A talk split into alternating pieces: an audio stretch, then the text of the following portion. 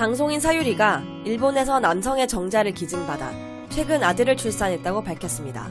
우리가 아는 사유리는 남자친구의 유무도 모를 뿐더러 결혼을 하지 않은 것으로 알려졌기에 이는 놀라운 소식으로 다가왔는데요.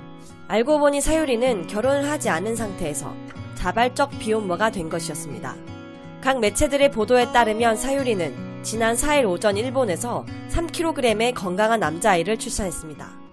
사유리는 결혼을 하지 않아 일본의 한 정자은행에 보관돼 있던 이름 모를 남성의 정자를 기증받아 아이를 출산한 것으로 알려졌죠.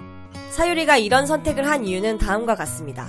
지난해 10월 생리 불순으로 한국의 한 산부인과에 간 사유리는 깜짝 놀랄 의사의 말을 듣게 되는데요. 바로 난소 나이가 48살이라는 것이었죠. 평소 사유리는 방송에서도 난자 냉동을 한 사실을 밝혔으며 제시와 함께 출연한 방송에서 운동을 하면서 운동 목적이 아이를 가지는 것이라고 밝히는 등 아이와 출산에 대한 마음이 컸습니다.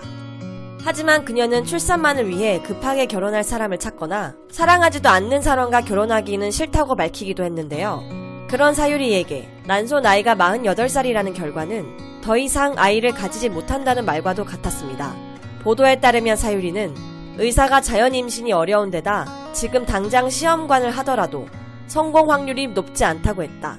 그때 진짜 눈앞이 무너지는 것 같았다.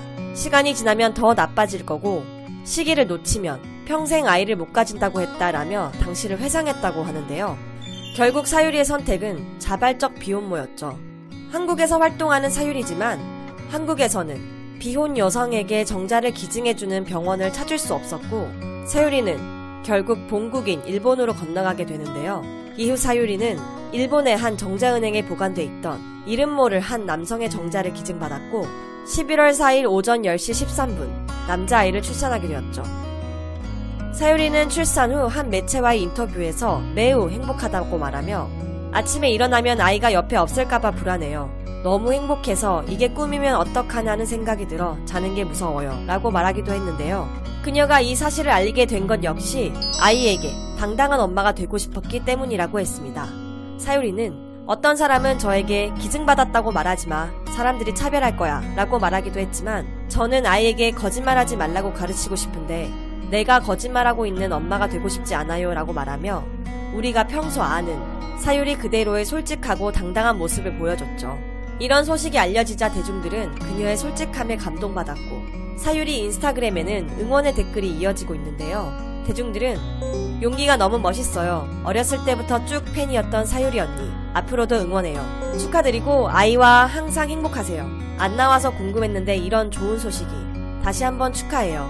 아이와 교감하며 느끼는 사랑에서 더 큰 행복의 시간을 만들어 나가시길 바랍니다.